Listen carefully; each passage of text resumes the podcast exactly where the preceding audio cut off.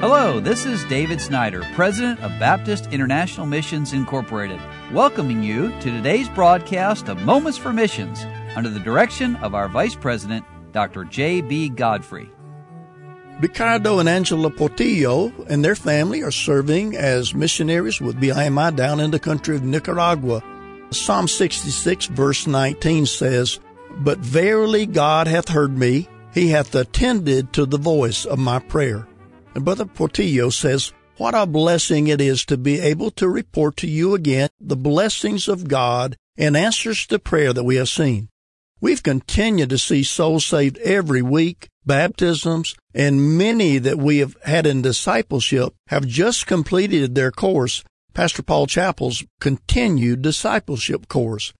We recently celebrated our fifth anniversary as a church, and what a day it was.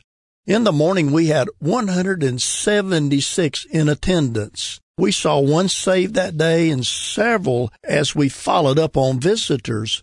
And again, we rejoice to see the unity and service from the heart displayed by our church family. We gave out some discipleship and baptismal certificates, presented a clear gospel message, and fellowshipped over a meal afterwards. Many visitors from the service have come back even twice and so we're praying for fruit that remains. As we approach big events like this, we teach our church family that we're not going to all of this effort just for the excitement and the free food or to fill the chairs. We want as many people to hear the gospel message and to have their lives changed by the Lord Jesus Christ. We hosted a team back in the month of July and we're so thankful for their help. For two days, we had soul winning in the morning followed by an evangelistic service in the evening. Over 8,000 tracts were handed out.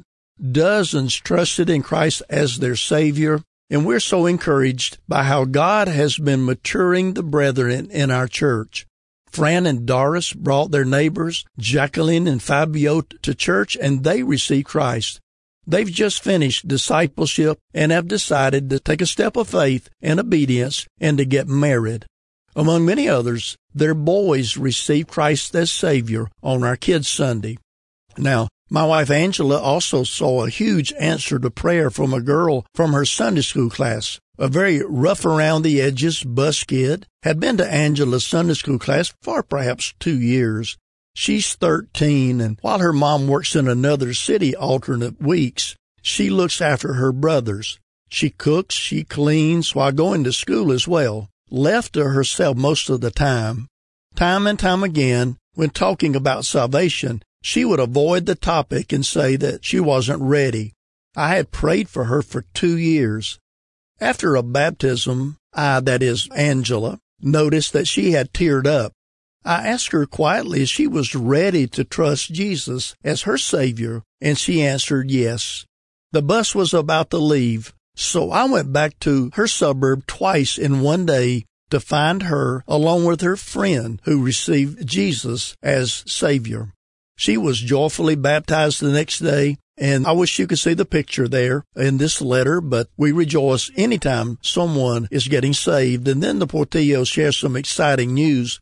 God has allowed us to see many saved and baptized, and we've about run out of space and a church in Australia, a pastor from Australia contacted them to say that God had laid on their hearts to give about 85,000 Australian dollars to help purchase some land for the construction of a new building there. So we rejoice with the Portillos in what God is doing through them and through their ministry. Continue to pray for them as they faithfully serve the Lord in Nicaragua. You've been listening to Moments for Missions. For further information, please write to BIMI, P.O. Box 9, Harrison, Tennessee 37341, or call us at 423 344 5050. Or you can visit us online at www.bimi.org. Until next time, may the Lord richly bless you.